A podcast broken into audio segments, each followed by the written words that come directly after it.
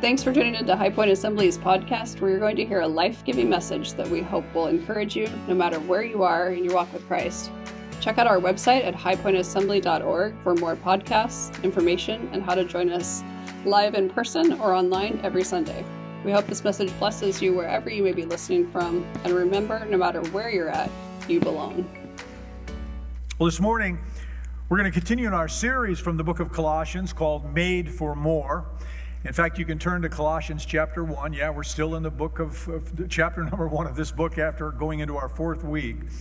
But while you're doing that, let me say that Colossians is a letter written by the Apostle Paul to the church in Colossae where he is encouraging them to stay grounded in Christ. It's a passionate letter that he writes to them where he pleads to all the believers there to not be lured away from the truth about who Jesus is and what he, he offers us. He says, Don't be led astray by following a different kind of a message.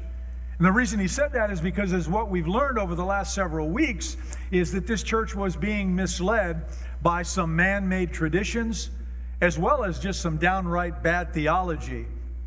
And Paul, therefore, is writing them to keep them focused on Christ because, as I've said every week of this series, Christ is enough. He is all sufficient for our lives, and He is all sufficient for any kind of need or situation that would come up in our daily life. You know, the Apostle Paul has spent most of this first chapter reminding them of the truth of the blessings of our Lord that come through Jesus Christ. Today, we're going to continue on in his letter from chapter 1, verse 24, on through chapter 2, verse 5. But before we do, I want to give you just a little bit of added perspective on Paul at this point in his life. He is writing this letter from prison.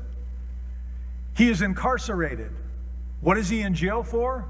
For proclaiming the gospel of Jesus Christ.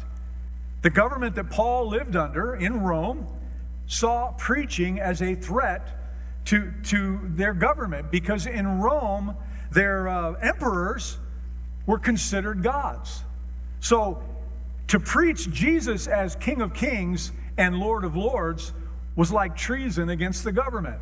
And therefore, at times, people like Paul would get arrested. And what I find very interesting is, is what you'll see right out of the chute in verse, the first verse we're going to read today, is that Paul says he rejoiced in his suffering. And this is what I love about the Apostle Paul. He's rejoicing while in jail and while trying to write this letter. He rejoices in experiencing many of the same things that Jesus experienced because he knows what Jesus experienced and what he's experiencing and his life is going to mean the salvation for many, many more people. So, this is the mindset of Paul, who is being used greatly by God in sending this letter to this church in Corinth, or excuse me, in Colossae, that greatly needs to hear this truth. So, let's read together Colossians 1, verse 24 through 2, verse 5. I'm rereading this morning from the New International Version. Now I rejoice in what I am suffering for you, and I fill up in my flesh what is still lacking in regard to Christ's afflictions, for the sake of his body, which is the church. I have become its servant by the commission God gave me to present to you the Word of God in its fullness, the mystery that has been kept hidden for ages and generations, but is now disclosed to the Lord's people. To them, God has chosen to make known among the Gentiles the glorious riches of this mystery, which is Christ in you, the hope of glory. He is the one we proclaim, admonishing and teaching everyone with all wisdom, so that we may present everyone fully mature in Christ. To this end, I strenuously contend with all the energy Christ so powerfully works in me. I want you to know how hard I am contending for you and for those at Laodicea, and for all who have not met me personally. My goal is that they may be encouraged in heart and united in love, so that they may have the full riches of complete understanding, in order that they may know the mystery of God, namely Christ, in whom are, are hidden all the treasures of wisdom and knowledge. I tell you this so that no one may deceive you by fine sounding arguments For though I am absent from you in body, I am present with you in spirit and delight to see how disciplined you are and how firm your faith in Christ is. Let me ask you if you were to have read that passage this morning while you were doing your own personal devotions, what would you have gotten out of that text? There are sentences in that scripture that I think are easy to understand, and yet there are others that aren't as clear. You see, when I initially read scriptures, I don't always get what the writer is getting at myself. And and what I what I do, and, and I and I also think of people in this church that might be new believers, and I wonder how hard it might be for you to read and understand this. So let me tell you something that has helped me and continues to help me. Whenever I look at a scripture that I don't fully get, I will reread it three, four, five different times and I will also read it in different translations because that tends to help me out a lot. And then what I do is I pick out key words found within that scripture. And in this scripture, I see several words that stick out in my mind. I see the words affliction, suffering, mystery, and then there's that word commission. And then I try to see how they relate to, to one another to help me to better understand what it means. Look at the word suffering for a moment. In verse 24, it says, Now I rejoice in what I am suffering for you. Paul also mentions afflictions. And then in verse 29, he says this To this end, I strenuously contend with all the energy Christ so powerfully works in me. He's saying that he is laboring with all of his strength, with all of his ability. And then in chapter 2, verse 1, he says, I want you to know how hard I am contending for you and for those at Laodicea and for all who have not met me personally. Another translation says, I am struggling for you. So there's just got to be something about suffering and afflictions and struggling because it appears too many times in this text for it not to be relevant. And then there's that word mystery. I see it in this scripture three different times, so there's got to be something to that as well. But the one that really popped out to me, and even when I read it, you might have skimmed right over it, it was the word commission. What does that mean? Well, when you are commissioned, you are giving marching orders by someone to do a particular job, a particular task, to work on a particular project. And anything that has to do with God presenting a, a marching orders to anybody, you'd better pay attention to it because it's a really big deal. So I want to start this morning by talking about Paul's commission. And then we will get back to those suffering passages near the end of this message. The commission that Paul has received, he has received from the Lord. And do, do any of you remember exactly where and when Paul received his commission? It was on the road to Damascus, and it's found in Acts chapter 9. If you want to turn there with me, you can, because we're going to read the entire chapter. If not, you can follow along on the screen behind me. We'll have it in its entirety. I want to find out how Paul wound up with his commission, his calling, his marching orders, if you will, from the Lord. It starts out by calling him Saul because that was Paul's name before his conversion. And if you don't know this, Paul, formerly Saul, was a great persecutor of the early New Testament church. And this is what is so awesome about not only his conversion, but his commission from our Lord. So let's read this together Acts 9, verses 1 through 19. It says, Meanwhile, Saul was still breathing out murderous threats against the Lord's disciples. He went to the high priest and asked him for letters to the synagogues in Damascus so that if he found any there who belonged to the way, that was followers of Jesus, whether men or women, he might take them as prisoners to Jerusalem. As he neared Damascus on his journey, suddenly a light from heaven flashed around him. He fell to the ground and he heard a voice say to him, Saul, Saul, why do you persecute me? Who are you, Lord? Saul asked. I am Jesus whom you are persecuting, he replied. Now get up and go into the city, and you will be told what you must do. The men traveling with Saul stood there speechless. They heard the sound but did not see anyone. Saul got up from the ground, but when he opened his eyes, he couldn't see he could see nothing. So they led him by hand into Damascus. For 3 days he was blind and did not eat or drink anything. In Damascus there was a disciple named Ananias. the Lord called to him in a vision. Ananias, yes, Lord, he answered. The Lord told him, Go to the house of Judas on Straight Street and ask for a man from Tarsus named Saul, for he is praying. In a vision, he has seen a man named Ananias come and place his hands on him and restore his sight. Lord, Ananias answered, I have heard many reports about this man and all the harm he has done to your holy people in Jerusalem. And he has come here with authority from the chief priests to arrest all who call on your name. But the Lord said to Ananias, Go. This man is my chosen instrument to proclaim my name to the Gentiles and their kings and to the people of, of Israel. I will show him how much he must suffer for my name. Then Ananias went into the house and entered it. Placing his hands on Saul, he said, Brother Saul, the Lord Jesus, who appeared to you on the road as you were coming here, has sent me so that you may see again and be filled with the Holy Spirit. Immediately, something like scales fell from Saul's eyes, and he could see again. He got up and was baptized, and after taking some food, he regained his strength. So, three days after the Lord knocks him off of his horse, Paul was commissioned by God to carry the name of Jesus primarily to the Gentiles. And it's clear that he's going to have to suffer in order to do so. That brings up an interesting question that I would like to pose to you this morning. If Paul was knocked off his horse and saved in one day, and then he receives his commissioning three days later, and then he immediately goes out about pursuing it, how normal do you think that kind of thing is in the Christian experience?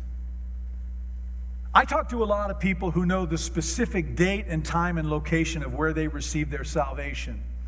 But once you give yourself to Jesus, the next really important thing that ought to be happening is that you receive a commissioning or a calling from God. In the church, we do very well talking about salvation, which is certainly the most important thing, but we talk seldom about a person's commission or their calling from God. So, if I were to ask you how much time passed from the day that you received salvation to the time of your commissioning, the time when you kind of knew what your calling was, some of you who understand what I'm talking about might say, well, it was in the first several months, it was in the first year, it took five years. I don't know what your answer would be.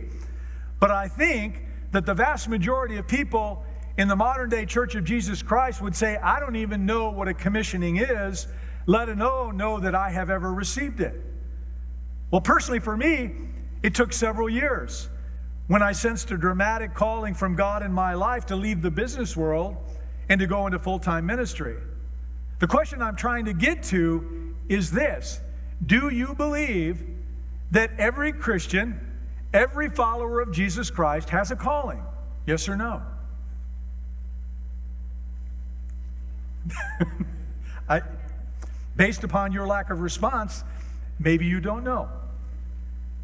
If you read the writings of Paul, you will have to conclude that he believed that every follower of Jesus receives a commissioning from God.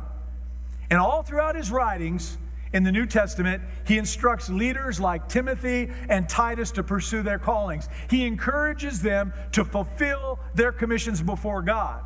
At the same time, he castigated people like Demas and Alexander because they uh, abandoned their call. He calls them out, saying that nobody should ever abandon their calling.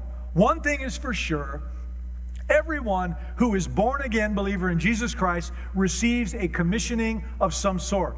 The only question becomes will a person actually carry it out? Will they do it with all their might? Will they carry it out no matter the price that they have to pay? That is what this means to the Apostle Paul. What about Jesus? Jesus once looked at his followers and he said in Luke 9 23, Whoever wants to be my disciple must deny themselves and take up their cross daily and follow me. Take up your what? Take up your cross. What is that? That cross is your calling, that's your commissioning. Jesus' cross was a wooden one, and it involved the redemption of the world through his atoning sacrifice. Today, his followers' crosses are certainly much more diversified, much more varied than his. But suffice to say, Jesus expects every single one of his followers to find their role in the redemptive effort that is going on in this world, and he expects us to take up our cross or take up our calling and to be faithful to it, even if it costs us something. Jesus' cross cost him his life.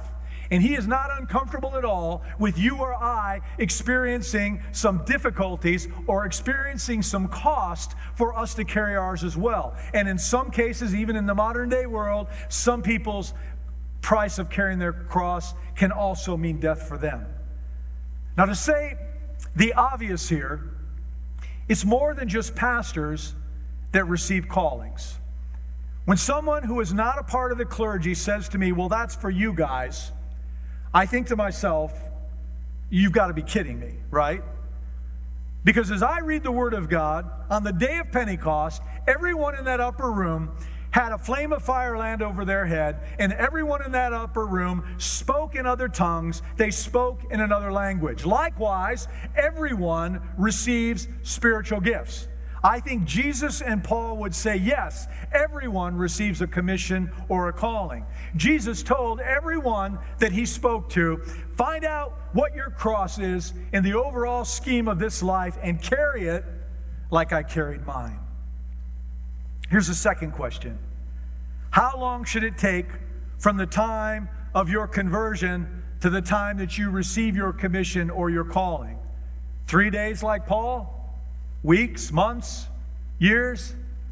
I think that really opens up to an even deeper question. Whose ultimate responsibility is it to make your calling, your calling clear? Is it God's responsibility to knock you off your horse one day, to blind you, and to send a messenger to lay hands upon you and tell you what your calling is? Is it all on God to reveal this calling to you? Like right now, if you are sitting in this auditorium or if you are watching us online and you say to yourself, I'm saved, but I don't have a clue what my calling is, you can't just excuse yourself from this conversation and say, It's not my problem because God hasn't made it clear to me yet. Because you play a part in this. So, what do we have to do to get a calling out of God? Well, when Jesus told Paul that he, he needed to go into the city and to wait, he went into the city and he fasted and he prayed. He didn't have any food or drink for three days. He was preparing the whole time. God, please show up. Please give me some marching orders. What is it that I'm supposed to be doing? I believe a major part of the responsibility of a calling falls on us. There is certainly a part that God plays and heaven plays in this, but there's a part that we have to play. I think what we need to do is we need to lower all the static and all the noise that's constantly coming into our minds and our heads through all kinds of different sources. And I think that we need to enter into a serious time of prayer and fasting. Beyond that, I think we need to search out and deploy the spiritual gifts that God has given us. Because often the deployment of your gifts will eventually lead you to identifying what your ultimate calling is. Here's the deal we are all supposed to be towel bearing servants of the Lord Jesus Christ. I want you to envision the waiter with the towel draped over their arm, just waiting to, to eagerly serve. We have all been given spiritual gifts, every single one of you, bar none. And we must identify them. And then there comes a time when you utilize those gifts and you jump in and you serve in some way. I've rarely met anybody who started serving in kingdom work and wound up at the center of their calling the very first time. It generally doesn't work that way. You identify your spiritual gifts, you jump in and you serve there for a while, and then while you're doing so, you realize that you're learning things about yourself. You find out that you're passionate about. You find out that you're you're good at it and it's God's and God is blessing you through your involvement. Or conversely, you realize you're not passionate about it and it doesn't work out well and it doesn't feel right. So you jump over here and you serve in a different way and in a different capacity. And then you find yourself using the same spiritual gifts over there, but then God may reveal to you that you have additional gifts that you're using in this other area, and you use it there. Then you serve in that capacity, and you get a little bit closer. The point is, often after several years, and after several moves to different kind of ways that you can serve, you find the sweet spot of your calling. Most people know what it is, and they clearly realize it when it comes. There's a sense where you say, I was born to do this. This is what God put me on this earth to do. It feels so right, and I receive such joy in doing it. It becomes powerful in your life. And it doesn't mean you've got to change your professional career. You do this being a lay person serving in God's kingdom. You just realize that while serving in kingdom work, it's just right. It's the way that God hardwired you. He is using your passions. He is using your temperament. He is using your life experiences and your giftings, and they all work together for you to fulfill your calling. And you think to yourself, this is what I was meant to do. And it feels sweet every time I'm here. I wonder how many of you have ever gotten there. I wonder how many of you have even taken, taken the time to test the waters to get there. Believe me, it is worth the experimentation. It is worth the migration that is sometimes necessary, and yes, even the frustration that comes along with it, because the frustration will eventually gravitate you toward where the Spirit lets you know now you're home. Now you're where you're supposed to be, doing what I need you to do. And once you get there, especially after you've served there for a long time, I think that God sometimes even renews your calling. When what you've been doing all of a sudden just doesn't feel the same, maybe you're losing your passion over it, maybe you're not being fulfilled. Let me just say if you feel that way at any point about the way you serve in God's kingdom, then you need to pray and ask God to renew your calling. Just say, God, is this, is this really where you want me? Make it clear because I'm open, Lord. I'm open to how it is that you want to use me. I think there are times also when your calling can actually evolve. The Bible says that there is a season for everything under heaven. So after you've been serving in one capacity for a long time, God can change you. He can even change your circumstances. He may say, I'm changing the plan. I've got a new place, a new way for you to serve. And that can be scary because you thought you were going to be doing this the rest of your life. But God says, no, things have changed. I want you over here now. And I think there are times with certain people when God completely changes the whole landscape of your life. And He does that to move you into an entirely new area of service in His kingdom. What I'm trying to convey to all of you this morning is this I want you to understand how important it is to be able to get up every day and say, by God's grace, and through what Jesus did on the cross for me, I'm saved and I know my commission. I know I'm still breathing air. I know that I am still alive and there is a purpose to my steps today.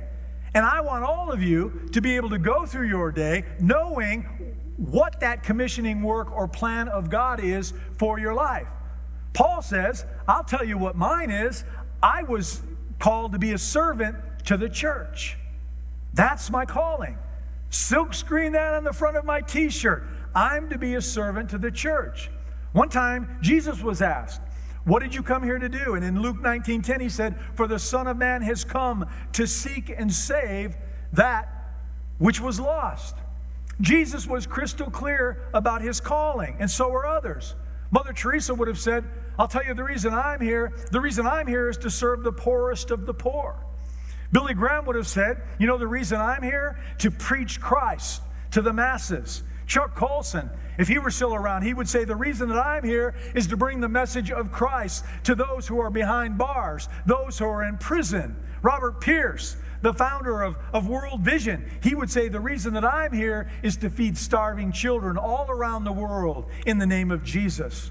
Ladies and gentlemen of High Point, to know and to live in your calling in Christ and your commission, it is a blessing from God and something you need to experience. It will grow you up in your faith like nothing else. It will keep you fulfilled, it will keep you hungry for more of what God has stored up for you. It keeps you focused on what is right. It creates passion within you, not to just fulfill your calling, but a passion for the overall message of the cross, and it gives you a desire and a passion to want to share it with others. So ask God for it.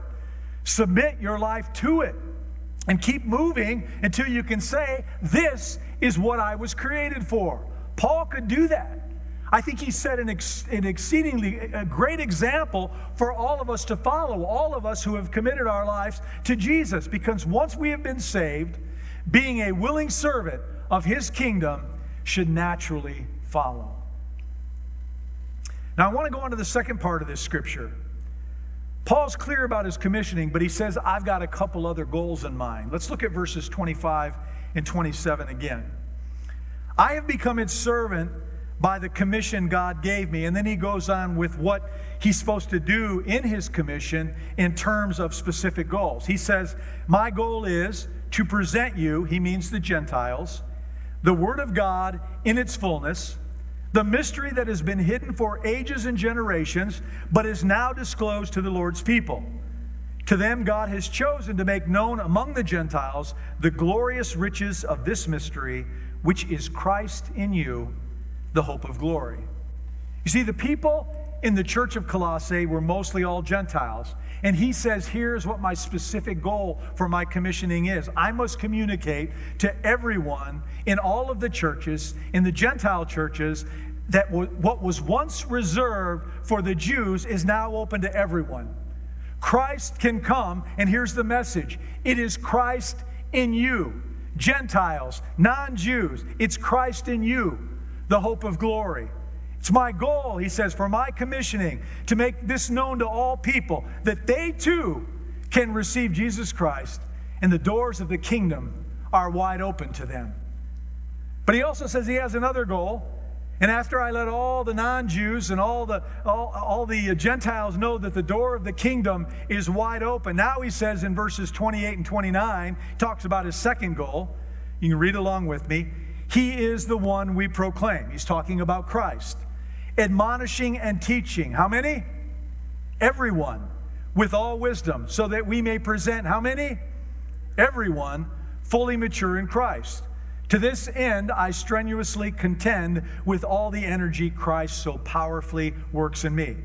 Two goals to make Christ known to the Gentiles, and secondly, to grow them fully mature in Christ.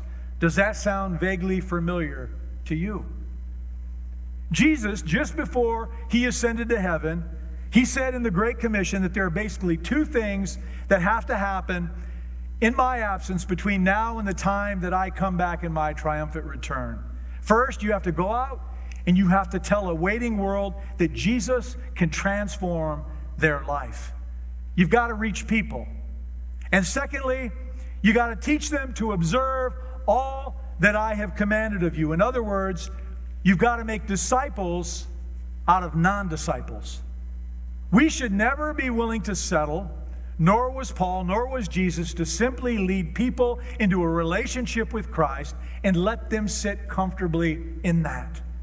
This was never a part of Jesus' thinking, nor was it the Apostle Paul's thinking, and it's not a part of the thinking of your church as well. If you are a part of this church family, you have to understand that once you join, the family of God by the grace of Jesus Christ. It is the mission from Jesus and from Paul and from your pastor to grow you up into full devotion and nothing in full devotion to Christ and nothing less than that is acceptable. 90% devotion to Christ is still 10% short. That's the way it's always been. That's the message from the scriptures of how we are to look at our Christian life. We are not to be sort of surrendered. We are to be fully surrendered. We are not to be sort of yielded. We are occasionally yielded. We are to be fully and consistently yielded to God. We're not to pick and choose our obedience by what feels good to us. We are to be completely obedient to His Word. We are not to turn a listening ear to heaven only when we have struggles and troubles going on in our life. No, we're to, we're to walk every day with our ear heavenward, listening to, to the Holy Spirit speak to us. If there is a whisper from the Spirit, if there is a prompting from God, I'm going to respond. I don't always have to res- understand it, but I'm going to respond to it. I'm going to be fully yielded. That is what this means. And this phrase in here about trying to present everyone perfect or complete doesn't mean that you're going to attain moral perfection this side of heaven. It's talking more about the state of being fully yielded and usable and useful before God. As I'm talking about this, every one of us, this should be our heart's cry. Every single one of us. God, that's what I want to be. I want to be fully yielded. I want to be fully surrendered. I want to be fully obedient and fully capable of hearing the promptings from your spirit and not just hearing them, but acting upon them.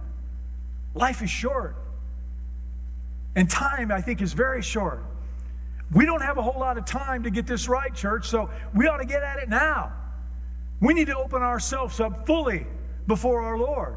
And as you do, you grow in your faith and, and you mature spiritually, and the full blessings of God flows into your lives. And then guess what happens? That's where the real adventure begins. That's when you fully yield yourself before God. That's where passion and excitement for a life lived from G- for Jesus is generated from. It allows you to take your mind and your efforts and your worries and your concerns and your attentions off of yourself and on to other people and other circumstances. It's powerful and it is liberating, and it's exactly what you and I need.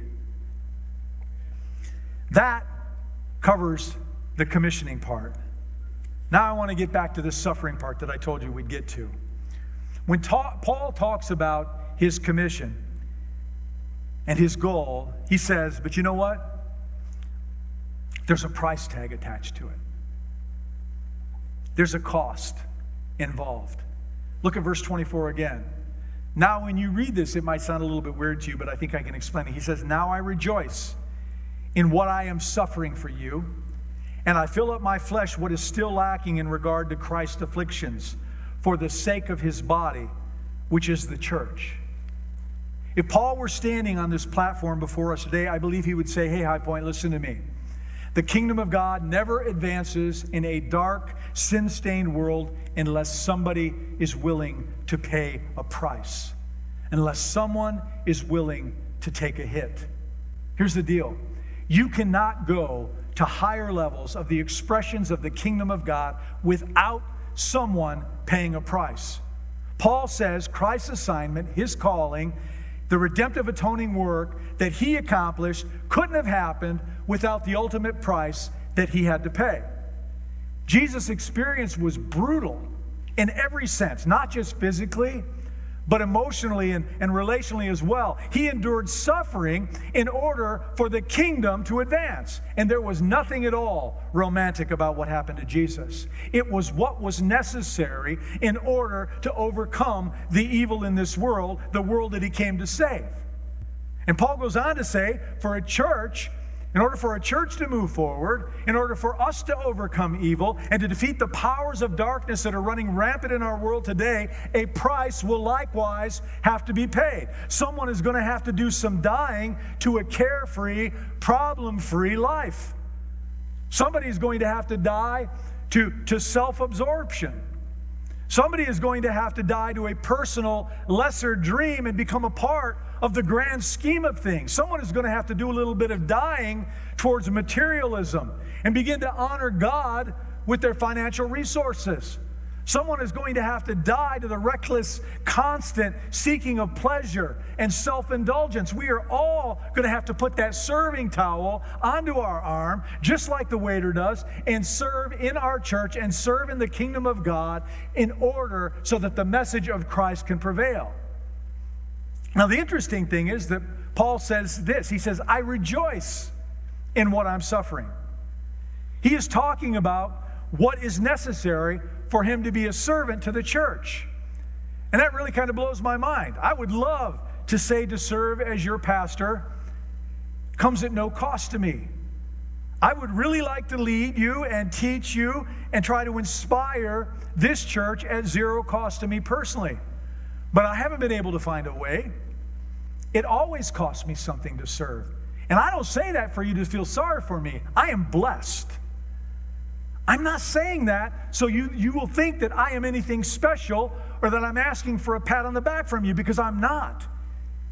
Any person who yields their life to Jesus Christ and the work of the Lord and engages in kingdom work realizes that it is going to cost them something. It just does. It costs in your personal time. It costs in your personal resources. It costs emotions. It costs you sleepless nights. It often costs carrying around other people's burdens with you that they have shared with you as you minister to them. Last week, when I was sharing statistics from the Barna Institute about casual Christians, remember one of the points they said they believed in? That God is more interested in their comfort and prosperity than he was with their furthering of God's kingdom. And that's just plain wrong. Paul says that there is always a cost.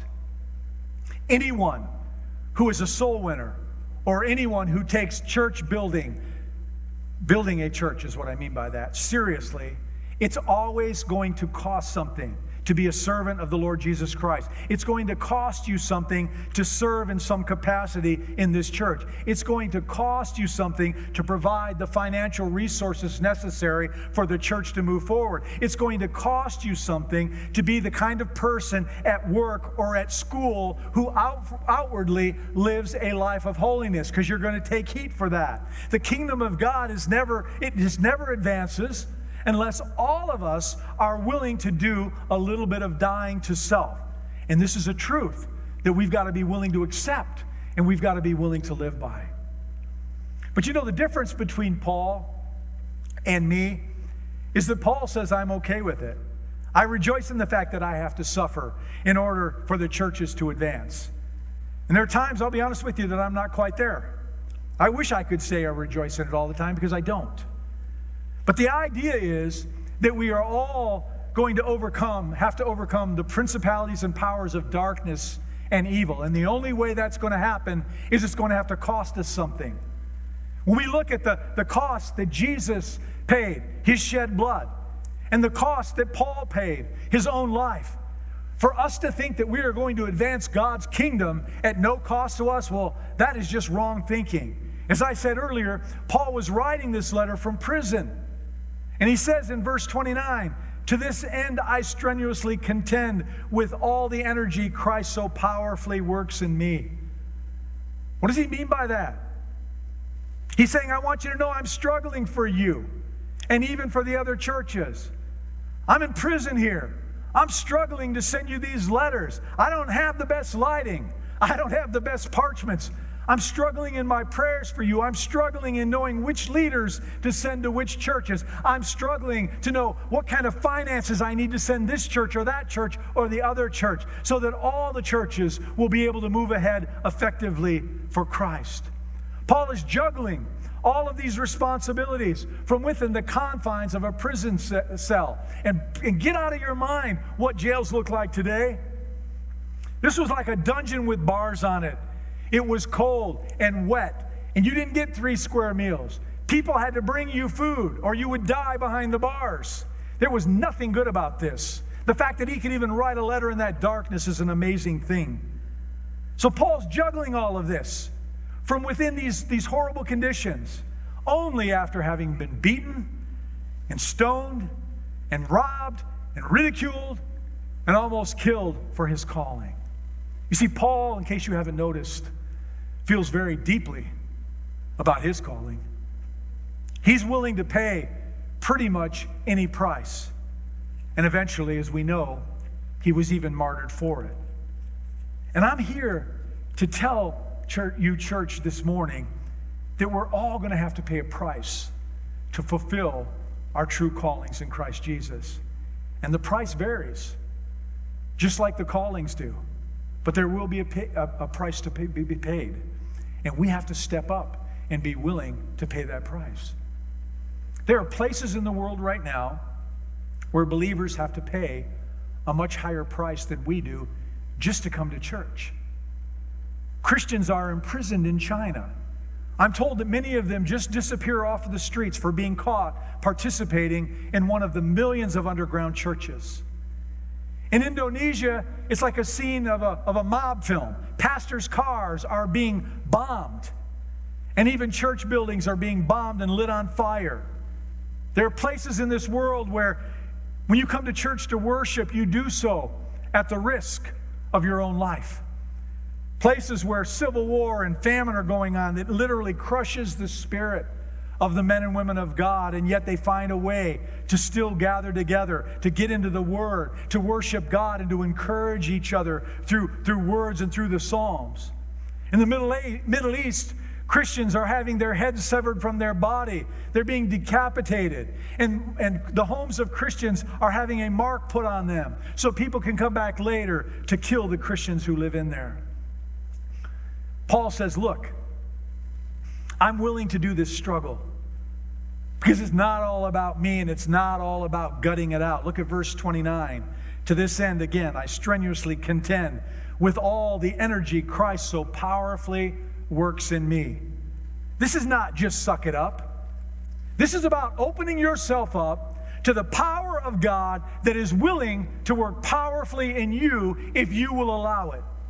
You've got to quit being the bottleneck for God doing something powerful in and through you. It's a willingness to, to pay a price to accomplish what God has called you and I to do. Liz, will you come forward and help me close this down? I want to read the rest of this text to you, and then I'm going to close. Paul says, I'm willing to do all this struggling because in chapter, in, in chapter 2, verses 2, 2 through 5, he says, My goal is that they may be encouraged in heart and united in love, so that they may have the full riches of complete understanding, in order that they may know the mystery of God, namely Christ, in whom are hidden all the treasures of wisdom and knowledge. I tell you this so that no one may deceive you by fine sounding arguments. For though I am absent from you in body, I am present with you in spirit, and delight to see how disciplined you are and how firm your faith in Christ is. The reason that Paul did what he did the reason that I do what I do is found within that scripture. It's to build up men and women who make up the worldwide body of Jesus Christ, encouraging you and teaching you to a full understanding of who Christ is and what a relationship with Him entails in your daily life, showing you all of the wisdom and all of the knowledge that is available to you through your faith in Christ Jesus so that you will be guided by sound theology and sound doctrine and not be misled by everything that this world is going to throw at you to confuse you, so that you will stand firm in your faith, not just momentarily, but every moment of every day. My prayer for all of you is that you will walk strongly and, and, and boldly and proudly in your relationship with Jesus as a disciple of Christ, and that His power will work powerfully in you so that you will not only be able to identify what your calling or your commission is, but, but that you will fulfill that calling through the very one who redeemed you, the Lord Jesus Christ, and by the indwelling Holy Spirit that now lives within you. Would you all please stand to your feet for me? We all participated in communion earlier. And everybody was given an opportunity to either receive Jesus as Lord and Savior or to confess anything in your lives that might have not been pleasing to God. And my prayer is that everyone took advantage of, of, of doing that. So, so now I just want to end this service in a prayer. But I also want to say this this altar is always open. You can come down here and pray. If you've got something you want to pray about and leave at the altar, leave it at the cross, you can, you can certainly do that. But I want to pray for you. I want to pray for you who are here and those who are watching online that we would all have the courage to seek out what our commission or what our calling is if we don't know what it is. And for those of us who already know what it is, but maybe have been sitting on our hands and not doing what God has called us to do, that we would have the courage to step out and do what He's called us to do as the body of believers, as the body of Christ, the modern day church of Jesus Christ. God has given each one of us spiritual giftings. He didn't give us those so that we would identify what they are and just say, yeah, that's my spiritual gift. He gave those to us so that we would utilize Him to further His kingdom. His kingdom entails much. In the context of Red Bluff, California, His kingdom is every soul that walks this city. And we know that we have many people in this town who do not know Jesus. And it is our job as followers of Christ to lead them into a redemptive relationship with Him. That is step number one. But then we need to disciple them. We need to show them the way. We need to show them how to grow in their faith. That's what we do as a church. You get them in, we will disciple them, and you will help disciple them. Because once you lead someone to Christ, they're going to be a part of your spiritual family for the rest of your life. They're going to come and seek you. They're going to ask you for advice. They're going to ask you for wisdom. That is a beautiful thing when someone comes and asks you for help in their journey. That means they see Christ in you. That means that they trust in your relationship with Jesus and that you're not going to mislead them. Let's bow our heads in prayer. Father, I thank you for your word. I thank you for the Apostle Paul. Man, when I look at his story of conversion, it's unlike any other.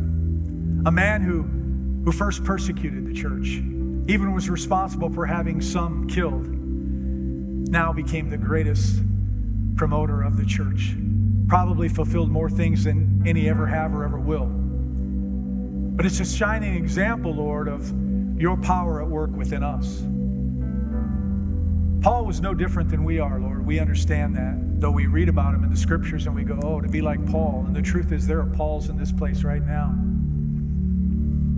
There are Peters, there are James, there are disciples here everywhere. And God, you want to work in and through them. And I, my prayer for this congregation, my church family, is that they would seek you with all that they are. And that they would get serious and say, God, show me what my commission, show me what my calling is, and then empower me to do it. But God, that they would take it further than that, that they would take the steps necessary to fulfill that mission that they would trust upon you and the power of your Spirit to give them the words to say and how to say them. To just start with conversations that bring you up and then let the Holy Spirit take over. God, when you ascended to heaven, you left us with the Great Commission. That is really all of our callings. But within that calling, there are specific things you need each one of us to do based upon our temperament, based upon our history, based upon our giftings. Father, help us to identify that and to walk in it. And then as we do, Lord, that you would bring us the joy, that joy that's unspeakable and full of glory, and that peace that passes all understanding because we know that we are living for the one true God and that we are fulfilling what it is that you've asked us to accomplish. Lord, I thank you for my church family. I thank you for their faithfulness to you. I thank you that uh, they serve you and they tell others about you. But God, we know that our time is short. And we know that if we don't get about ramping up our efforts, that there's going to be many who are going to die in their sin in our community and in our nation. So, Father, would you impress upon us the importance of counting every encounter as a soul winning opportunity, as an opportunity, if nothing else, to speak of your goodness, to open that door so that they might walk through the doorway of faith and come to know you. Lord, as we go our separate ways today, I ask that your Holy Spirit would guide and direct us, our conversations, the things we do, the places we go. Lord, that it would be glorifying to you and the sacrifice that Jesus made. I ask that we would be bringers of truth and of hope. We would not allow ourselves to get caught up in, in negativity and the things that bring people down, bring hope and encouragement to them. Father, I pray that your love in us and your spirit that indwells us would come shining through. That when people come into contact with us, they would know that we are believers of Christ because they sense your spirit in and on us. And Lord, let us not be afraid to share your goodness. Most importantly, Lord, I pray that you would keep us safe till we gather together again until we come together into this house and to worship you. In the meantime, Lord, let them seek you with all that they are. And Father, I pray that you will reveal yourself to them in a new and an exciting way. And I ask these things in the precious name of Jesus. Amen and amen.